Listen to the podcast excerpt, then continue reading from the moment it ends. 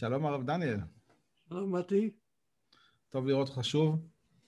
ואנחנו הולכים היום בעזרת השם ללמוד uh, שיעור בקבלת הרב קוק, ואנחנו היום בעמוד 155 בספר של uh, אביבי, uh, ואנחנו, אני, אני אשתף את הצופים והמאזינים שאנחנו התלבטנו אם הם יהיו מסוגלים לצלוח את הקטע הזה, שגם לנו היה קשה בהתחלה. Uh, התייאשנו כמה פעמים, אבל בסוף, uh, בסוף יכול להיות שאנחנו נצליח, ואנחנו... בואו נשמע מה הם יגידו. אני, אני, זה, זה גם אתגר, לקחת קטע כזה של הרב קוק ולהצליח לפשט אותו, ואנחנו מקווים שהצלחנו. לדעתי, אז... התהליך שאנחנו עברנו הוא חלק מהעניין שיש בקטע, שהוא מתאר תהליך שכזה. כן, שאתה לא מבין כלום בהתחלה, ואז... Uh... ובסוף הדברים מתבהרים, אבל רק בסוף. טוב, בואו okay, אוקיי, נראה. אז, אז זאת אזהרת מסע, חברים, צפו לסחרחורת קלה, אנחנו. אני אקרא את הקטע, ואנחנו נתחיל לפרש אותו דווקא מהסוף, כי הוא היעד של המסע שלנו, ושם נעשה שיחה, ומתוך זה הדברים יתבררו, אני מקווה. אנחנו עוסקים בנושא חשוב מאוד של אה, מה קורה בגבול של מה שאנחנו מבינים ומה שאנחנו לא מבינים. אז אבא אה, ונקרא, האידיאלים היותר נישאים והמתרוממים עד אין קץ. עד אותו המקום שאין האדם מתעששת, כלומר מטשטשת, ואין הדיבור וההיגיון שולט שם לקרוא בשם פרטי. שמה אי אפשר לעמוד, כי אם ברוע האמת המוחלטה, ואין שום דרך איך להשפיל ולסמן בשום ערך מוגבל. על כן ייקרא באמת בשם התרוממות גמורה המתנשאת עדי עד, בשם רצון השם ועבודת השם.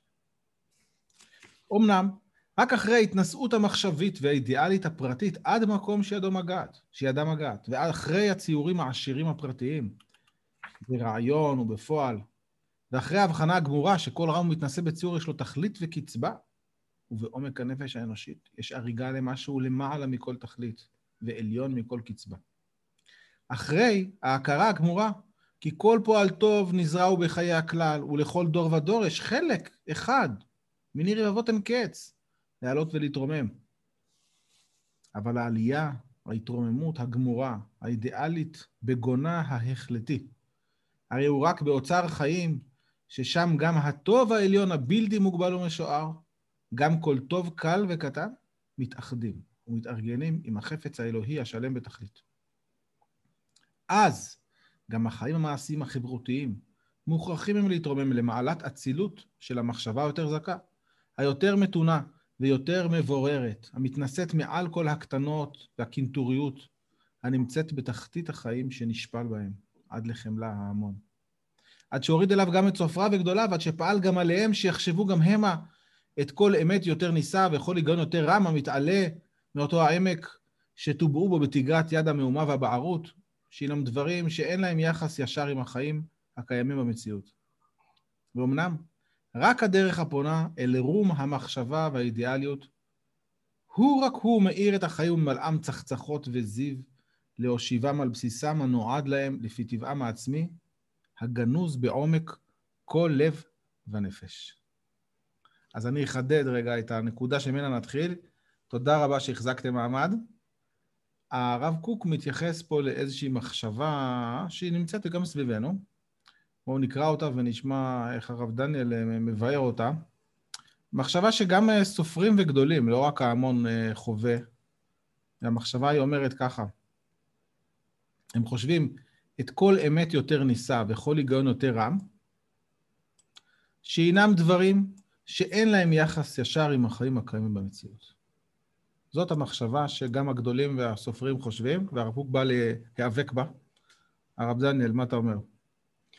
אני אומר שיש פה uh, ארבע נקודות uh, חיוניות לנו, במיוחד גם בתקופה שלנו, אבל בכל ההיסטוריה, ש, שהרב קוק כאן מעמיד. קודם כל, הוא אומר כאן דבר uh, מפתיע, והמתח שהדבר הזה יוצר, בדיוק המתח שהוא רוצה להתבונן בו. מצד אחד, מצד אחד ככל שהאדם מטפס באופן הדרגתי ומגלה ובטוח ומשוכנע שעכשיו הוא הגיע אל הראייה וההבנה המוחלטת של דברים, באופן קבוע הפרדיגמה שהייתה לו אה, במדע, בפילוסופיה, בתפיסת חיים, מה שזה יהיה, בסוף מתבהר ומתברר שיש מעבר לו, יש מעבר לו, יש מעבר לו. והאדם אה, בכל ההיסטוריה שלו מוצא את עצמו ככה בהתרוממות מתמדת. עכשיו זה יכול להיות מלאה, זה יכול להיות מתיש, זה יכול להיות מייאש, זה יכול להביא אותו למין אה, עמדה כזאת של אה, אין אמיתות ואין במה להיאחז. יש רק להשתלט על המציאות ולנסות לכוון אותם אותה לאן שנראה לי לכוון אותם. וכאן הרב קוק כאן אומר דבר אחר, העובדה שכל פעם הדברים מתנפסים, בעצם זה חלק מתנועת החיים לקראת משהו שבמהות שלו זה אי אפשר להגדיר ואי אפשר לתת לו שם ואי אפשר באמת אה, בתוך המציאות האנושית להגיע לתכלית שלה. היא מתרוממת מעל הכל. אי אפשר להגיד שם שם, כמו שהוא אומר בקטע הפותח, אין שם לא שם פרטי, אי אפשר לעמוד כי אם באור האמת המוחלטה שם, שהאור המוחלטה הזה, של האמת המוחלטה הזאת, פשוט אי אפשר כאילו להגדיר אותו באופן מסוים. ממש היה לנו בפרשה על אנוש, שחז"ל רואים אותו כ... מי שהתחיל את העולם של עבודה זרה, שאיך הם גילו את זה? כי כתוב, אז הוכל לקרוא בשם השם. אז הוכל לקרוא בשם השם נשמע מצוין, כאילו, איך אז הוכל כן. לקרוא בשם השם, רש"י מיד אומר, פשט, רש"י אומר, פשט, עבד עבודה זרה, חילל את השם. ריבונו של עולם, מה קרה? והרמב"ם מאמץ את זה, בתחילת הלכות עבודת כוכבים, כך הוא פותח, בדור אנוש טעות טעות גדולה. מה היה הטעות הגדולה? אז מי שקורא ברמב"ם חושב שזה התחילו לעבוד את הכוכבים וכל מיני דברים משרתים וככה, אבל מי שקורא בפסוק רואה שאז הוכל לקרוא בשם השם. זאת הטעות הגדולה. וכנראה שהטעות הזאת היא הטעות הדתית הפטאלית. היא דתית בכל מיני מישורים, לא רק המישור של uh, religious, כאילו בכל המובנים שהאדם סבור שיש לו תפיסה, כשיש לו את השם של הדבר, יש לו את התפיסה המוחלטת. אז בא הרב קוק קודם ואומר שהיסוד של עבודת השם, הוא כותב את זה בסוף הפסקה הראשונה, באמצע הפסקה הראשונה בעמוד 155 אה, שם, עבודת השם והוא מרמז לדעתי למה שעכשיו אני הזכרתי, לא יכולה להתקיים עבודת השם גם אם אין לך את הידיעה של האידיאלים היותר נישאים מתרוממים עד אין קץ, עד אותו המקום שאין האדם מתאששת. כלומר שברגע שאתה חושב שאתה קולט באופן מוחלט מה בדיוק... שהבנת משהו, שהבנת את הבדיוק. בדיוק, אז אתה הלכת לאיבוד. אבל אני רוצה רגע לעצור אותך הרב דניאל בגלל שאני רוצה שתאמת לי את זה מול האלטרנטיבה, כי שם התחלנו את הפסקה וה, והחבר'ה מצפים. אמרנו שיש כאילו את ה... בוא נעמיד אותם כ, כאפשרויות מנוגדות. יש את התפיסה שאנחנו עכשיו אתה מציג אותה, ויש אולי אנוש, אולי סופרים, הסופרים והגדולים שהם בעצם אומרים, למה הם מגיעים למסקנה הזאת שכל מה שהוא יותר נישא וכל היגיון יותר רם, אין לו יחס ישר עם החיים הקיימים במציאות. אתה יכול לראות כזה דבר שקורה היום, אחד, והשאלה, למה זה נובע מהחוויה הזאת שאנחנו מנסים לתפוס משהו ולהבין, אנחנו, למה אנחנו מגיעים למסקנה הזאת? כן, אז אוקיי, אז אני רוצה להתייחס לזה ממש. כי אני שומע, אולי בגלל שאנחנו עכשיו נמצאים בקרבת מקום למגדל בבל בסוף פרשת נוח, והמציאות החדשה של אברהם אבינו, אז אולי בגלל זה אני שומע את אלה שמטפסים במגדל ובונים מגדל, להגיע לגנזי המרומים באיזושהי תפיסה מכנית כאילו שאנחנו יכולים להגיע לשם. אז זה מול, כן, כאשר באמת באמת יש משהו שהוא תמיד יישאר מעבר. באים הפרקטיקליים האלה, כן, הפרגמטיים האלה, או הפילוסופים המאוד בטוחים בכוח שכלם, ואומרים, ברגע שאתה מדבר איתי על המעבר, אתה בעצם בא לטשטש את היכולת שלי לנהל פה את החיים, ואנחנו הולכים לאיבוד. אנחנו נגמור את הכל בכאוס מתוך האמונות האלה של המעבר, מעבר, מעבר. צריך לקחת את המציאות לידיים ולנהל אותו עד הסוף. וזה מוגדר בראשית, בראשית כהמרד הראשון נגד השם. המרד נגד השם הוא אובדן האמונה שכל המציאות, בכל הגוונים שלה, בכל האופנים שלה, הם שואפים למשהו שהוא מעבר לדבר שאתה יכול לקרוא לו שם. אבל זה, בהים... זה בעצם מאוד מעורר את השאלה של הניהול של העולם הזה, כן? לגמרי. כלומר, האם אני מסוגל לנהל את העולם הזה? ופה זה מאוד מאוד חמקמק, כי באיזשהו אופן מי שחושב שיכול לנהל את העולם הזה, חייב להאמין באיזה סוג של עבודה זרה. מי שחושב שהדרך לנהל את העולם הזה הוא להשתלט על כל הגוונים שבה ולהכניס את הכל מתחת לתפיסה אחת טוטליארית, כן, ולהעמיד את הדיקטטור שהוא יבנה את המגדל שיאחד את כולם מסביב לתפיסה הגלובלית והמוסר הגלובלית שכולם צריכים עכשיו לסגוד לו, אז הוא אדם שבעצם אין לו, אין לו אמון בתהליכים הפנימיים של המציאות וההיסטוריה שהם כולם שואפים אל השלמות, ששם הכל מתאגד, מתאחד, מתארגן, וברגע שאתה מנסה לכבות את הכיוונים השונים האלה, אתה בעצם מונע מן ההתפתחות האבולוציונית של, ה, של האנושות להגיע לאן שהוא צריך להגיע. אז אתה בפחד, אתה חי בפחד. אני, אני רוצה לקחת את זה לתור דוגמה נמוכה במיוחד. אה, אבל לראות אם אנחנו יכולים לחבר את ה... אני, אני סוגר את החלון מפני, הבר, מפני התוהו והכאוס של הנכדים שלי בחוץ, שנייה אחת. Okay. אוקיי. אני אשתלט על המצב, רק רגע. אוקיי, אז אני... אוקיי, חכה לך. אוקיי.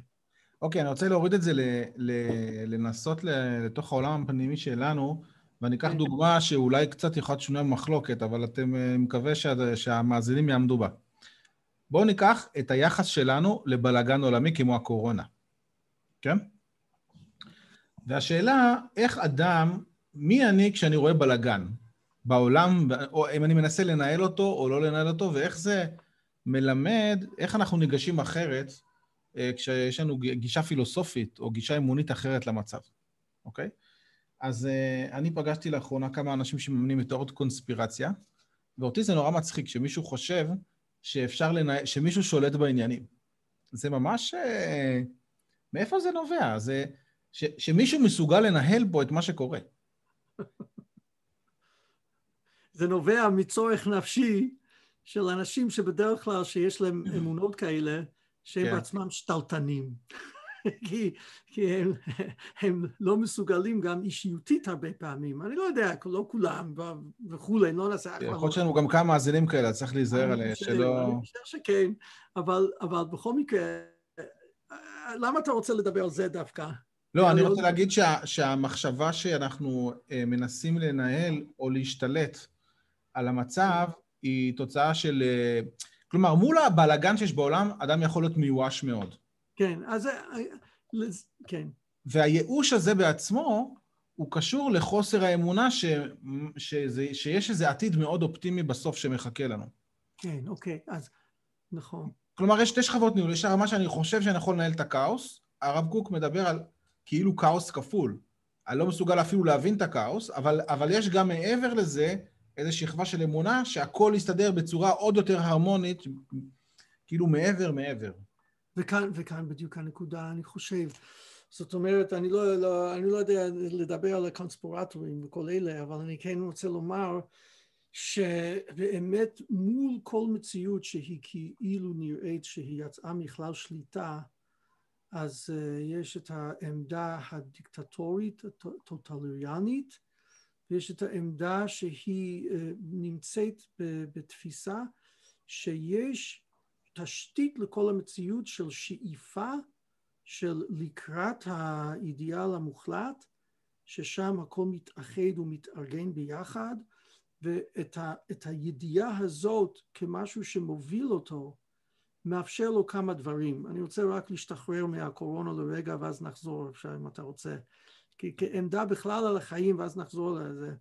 כי עמדה על החיים, זאת אומרת, הוא אומר כאן דברים מאוד מעניינים. הוא אומר שדווקא אדם כזה, שיודע שיש קץ כזה, או סוף כזה, או רוממות כזאת, שהיא מעבר ליכולת שלי לקרוא בשם, דווקא יש לו מתינות, הוא דיבר על שיש לו, הוא מתון, דהיינו שהוא מבין שיש תהליכים איטיים, הוא מבין שיש, אמ, שיש דורות, שיש דורות שהדברים הולכים ומתפתחים בהמשכם, בהמשכיות של אותם דורות. הוא, כאילו אני מתאר את המאפיינים שלו, כן, שיש ולכל דור ודור, כן, זה בקטע שמתחיל אחרי הכרה גמורה, כי כל פועל טוב נזרע הוא בחיי הכלל. ולכל דור ודור יש חלק אחד מיני רבבות אין קץ, להעלות ולהתרומם, כן? אז הוא בעצם זה... אומר שהפרספקטיבה שלי, כאילו, האדם החכם באמת, הוא כאילו מכיר שהפרספקטיבה שלו היא כאילו רק פירור קטן בדור הזה, אין סוף דורות. הוא בדור, והדור בעצמו הוא פירור בתוך מכלול של הדורות. דור לדור ישבחו. דור לדור הכוונה שאי אפשר בדור אחד לשבח את כל גדלות הבורא, ואי אפשר בפרספקטיבה אחת להכליל את הכל. עכשיו, כשאתה יודע שיש משהו שהוא במהות שלו מעבר לקריאת כל שם, אז זה מיד מקרין על התפיסה שלך שמה שאני מביא כאן, מה שאני מביא כאן הוא חלק ממשהו שבסוף הוא יתאגד ויתאחד עם משהו שהוא מעבר לכל מה שאדם אחד או דור אחד אה, שלם יכול לתפוס. הוא חייב את כל הדורות, כן, כל הדורות. עכשיו יש פה טענה נוספת, אחרי שהבנו את כל זה, שזה משפיע על היחס בין התובנות לבין החיים המעשיים עצמם, כן? Mm-hmm. אז גם החיים המעשיים החברתיים מוכרחים הם להתרומם למעלת אצילות של המחשבה היותר זכה. בניגוד לא, לאותם סופרים וגדולים שהם מפרידים בין האמת היותר נישא ל, ליחס, ל, לחיים החיים במציאות. כן, ושים לב, מתי, רק המילה הזאת, היותר זכה, היותר מתונה ויותר כן. מבוררת. אני פשוט אוהב את המתינות הזאת כאן, שהוא מציין אותו, כי החובזה, החובזה שעכשיו נתקן את הכל, החובזה של נמרוד, שעכשיו נתקן את הכל, אי אפשר, אי אפשר לתת לדברים לצאת מידי שליטה, כיוון שהכל יתפורר, לעומת, זה, זה לא מתפורר, אדרבה, בהתרבות הזאת אנחנו זוכים לכאלה גוונים שנכון, אף אחד מהם הוא לא מלוא התפיסה, אבל ביחד, איכשהו, באופן התהוותי, משהו שהולך לצאת מזה הוא מעבר לכל תפיסה מסוימת, אבל היא רק קורית כאשר אתה נותן לדברים להתפתח במתינות, שום דבר לא now, אין שום דבר שהוא עכשיו, כאילו אמירה, וממש אני לא מתכוון לזה פוליטית, למרות שכמובן יש השלכות, אבל אמירה כזאת שלום עכשיו זה סוג של סתירה פנימית, כאשר השלום הוא תמיד בא בסוף. זה המהות של השלום. כמו שהמהר"ל אומר, השם נקרא שלום מפני שהוא הצורה האחרונה. זה השפה שלו למה שהרב קוק כאן מתאר. משהו שהוא מעבר לכל צורה שאנחנו יכולים לתפוס. אז אה, פה נקודה אה, עמוקה מאוד. אז הוכל לקרוא בשם השם מוביל לעבודה זרה שה, שבעצם יוצר, מנסה ליצור אה, משהו שהוא יאחד את כולם, אבל בעצם מפצל את כולם ומפורר. ואברהם אבינו שהוא קורא בשם השם, שזה משהו אחר. זה תפילה אליו, כן? לא קורא את שם, הוא קורא בשם השם. אוקיי, זה מעניין, זה אומר, באמת, קודם כל אני מבין עכשיו את השם הזה, שלום עכשיו, והוא מתבהר לי בצורה שזה מאוד עמוק. זה היה נכון המחשבה שלהם, כלומר, יש פה איזה רעיון אוטופי שרוצים ליישם אותו עכשיו, ובעצם הרב קוק הרב קוק, אה, זה, זה אמירה אנטי-אוטופית, מה, ש, מה שיש פה, כן? חד וחלק. כאילו, יש מעבר לכל אוטופיה שאתה תחשוב, יש איזה משהו שהוא גדול יותר, ואתה תמיד לא יכול להבין את הכל. מה שלא הבנתי עדיין, ומה שחסר לי פה, למה הם מנתקים? אני חוזר שוב. הם מנתקים את מה שכל אמת יותר ונישא וכל היגיון יותר רם מהחיים הקיימים במציאות. למה זאת הברירה? למה זאת האלטרנטיבה? כלומר, אני מבין שמי שאין לו את התפיסה של הרב קוק... למה הם טוענים את זה? כן. למה הם טוענים את זה? כי הם חושבים שאתה הזוי. הם חושבים שלדבר על דבר שהוא מעבר להשגה, זה בעצם לוותר על המציאות והיכולת לנהל את המציאות. והעומק הוא שאדרבה, זאת נתינת אימון במציאות, כאשר כל אחד באמת מחפש אמת מתוך הענווה וה, והתפיסה שהחלק הזה אני אתרום, החלק הזה אני אתרום. עכשיו זה יכול גם להוביל, אני באמת סבור שהגלובליזם שהוא חלק מאותה תפיסה אוטופית שנוכל להכניס את כולם לתוך סוג של מוסר אחד הוא חסר אימון שטמון בתוך המציאות היא השאיפה לאידיאל, אבל אתה צריך לתת למציאות של עמים שונים, של תפיסות שונות, של סיביליזציות שונות, לממש את הגוון המסוים שלהם. הם אומרים, אתה פשוט מוותר על העולם. והרב קוק כאן טוען, אתה לא מוותר על העולם, אתה מאיר את העולם, כי אתה בעצם נותן אימון בנוכחות האלוקית שבתוך המציאות שהולכת תמיד ומגששת את דרכה אל אותה, אל אותה מציאות מושלמת שהיא אף פעם לא תהיה ניתנת לתפוס בעין של השכל האנושי, כן. מעניין, אז הגענו בסוף כן לפוליטיקה קצת. אבל זה מין איזה פרשנות רוחנית לפוליטיקה, שזה דווקא מתאים לרב קוק בעצם. אז כן. כאילו הייתי מציג ככה, יש את התפיסה שמתארת עולם אוטופי, שהיא מורכבת מייאוש מצד אחד, כן? אה, מייאוש מעשי, וזה רצון לנהל ולהשתלט על הדברים.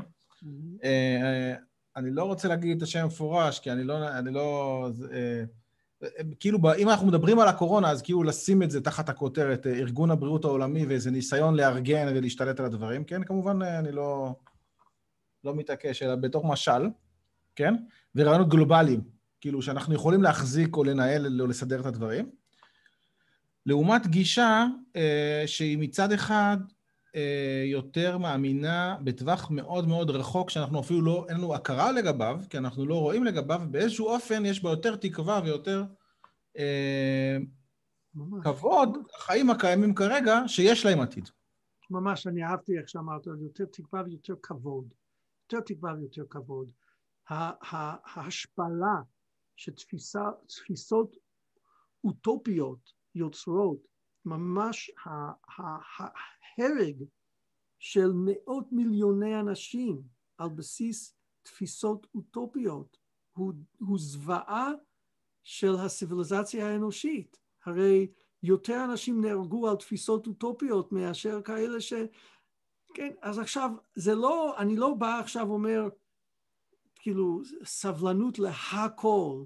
יש דברים שהם נוגדים את, ה, את הקדמה הזאת, אבל האמת שהפרשיות מציגות בהנגדה הזאת בין נמרוד לאברהם, הרוע השורשי הוא דווקא נמצא בצד של אלה שטוענים היכולת להשתלט על המציאות ולהביא אותו לאן שהוא צריך להגיע, במקום אלה ש... כמו אברהם, אב המון גויים. אנחנו מעוניינים ברבגוניות הזאת, כן, כן. אבל זו לא תפיסה פוסט-מודרנית, אבל אולי פעם הבאה נדבר על למה לא. לא, הסברנו שזה לא פוסט-מודרנית. הפוסט-מודרנית לא. היא, היא לכאורה התפיסה האוטופית אה, במשל הזה. נכון. מי שלא, מי שלא הבין. אה, טוב, אז, אה, אז מה המסקנות שלנו? מסקנות, קודם כל, שלא להתייאש מאף קטע ברב קוק. א', ב', מה שנראה כאילו שהעין מתאששת לפני שהיא קוראת את זה, צריך לתת אימון שאדרבה, כנראה שיש פה משהו, משהו שנמשוך אותי קדימה. אז המסקנה שלנו להתמיד בלימוד הזה, גם לנו, גם למאזינים, והדברים יתבררו עם השנים והדורות. אכן. טוב להתראות, מתי, תודה רבה.